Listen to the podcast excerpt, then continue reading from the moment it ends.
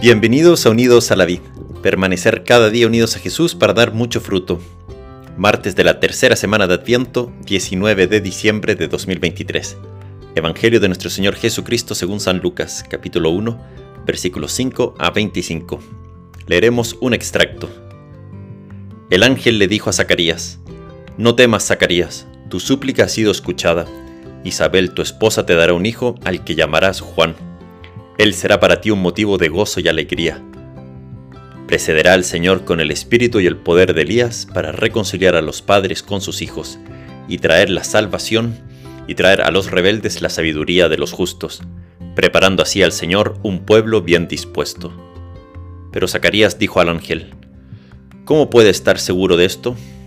Porque yo soy anciano y mi esposa es de edad avanzada. El ángel le respondió, yo soy Gabriel, el que está delante de Dios, y he sido enviado para hablarte y anunciarte esta buena noticia. Te quedarás mudo, sin poder hablar, hasta el día en que sucedan estas cosas, por no haber creído en mis palabras, que se cumplirán a su debido tiempo. Palabra del Señor. Gloria a ti, Señor Jesús. Ya solo quedan cinco días para Nochebuena y la antífona de entrada que nos propone la liturgia hoy nos dice, El que ha de venir vendrá sin tardar, y ya no habrá temor en nuestra tierra, porque Él es nuestro Salvador.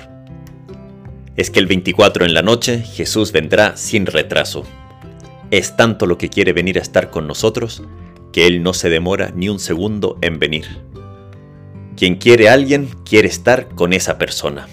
Y Jesús nos ama infinitamente y se ha encarnado para salvarnos y estar con nosotros. El Emanuel, Dios con nosotros. Hoy la liturgia nos propone el episodio de la anunciación del nacimiento de Juan el Bautista, de parte del ángel Gabriel a Zacarías. Es a veces una anunciación media olvidada u opacada por la grandeza de la otra anunciación del ángel Gabriel a María, por la cual nos es anunciado el nacimiento de Jesús. En esta anunciación a Zacarías hay una gran diferencia con la de María, y es que a Zacarías le falta fe.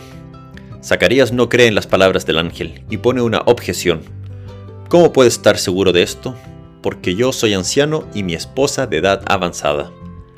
Parece una pregunta muy similar a la de María al ángel, pero hay una sutil e importante diferencia a la pregunta que hace María. María responde al ángel Gabriel ¿Cómo será esto, puesto que no conozco varón? El cómo nos muestra de María que ella confía, que tiene fe de que ocurrirá, y solo pregunta el cómo. En cambio, Zacarías no confía, no está seguro. Su fe es vacilante ante los obstáculos de su edad y la de su esposa Isabel. Ante esta duda de fe de Zacarías, tantas veces nosotros nos reconocemos ahí. ¿Cuántas veces nos hemos preguntado, Jesús, ¿Seguro que tú me puedes hacer feliz?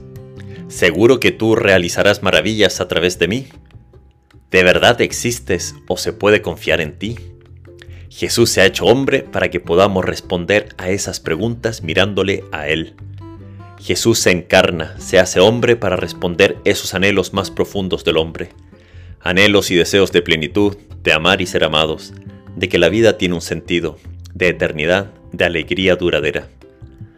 Zacarías, ante su duda de fe delante de una aparición de ángel, fue castigado con quedar mudo hasta que naciera su hijo. Qué regalo poder creer y no estar mudo, sino que anunciar. Hace poco pude compartir con un grupo de jóvenes que eran mudos y vi cómo se expresaban igual con señas, con sus manos y expresiones en el rostro.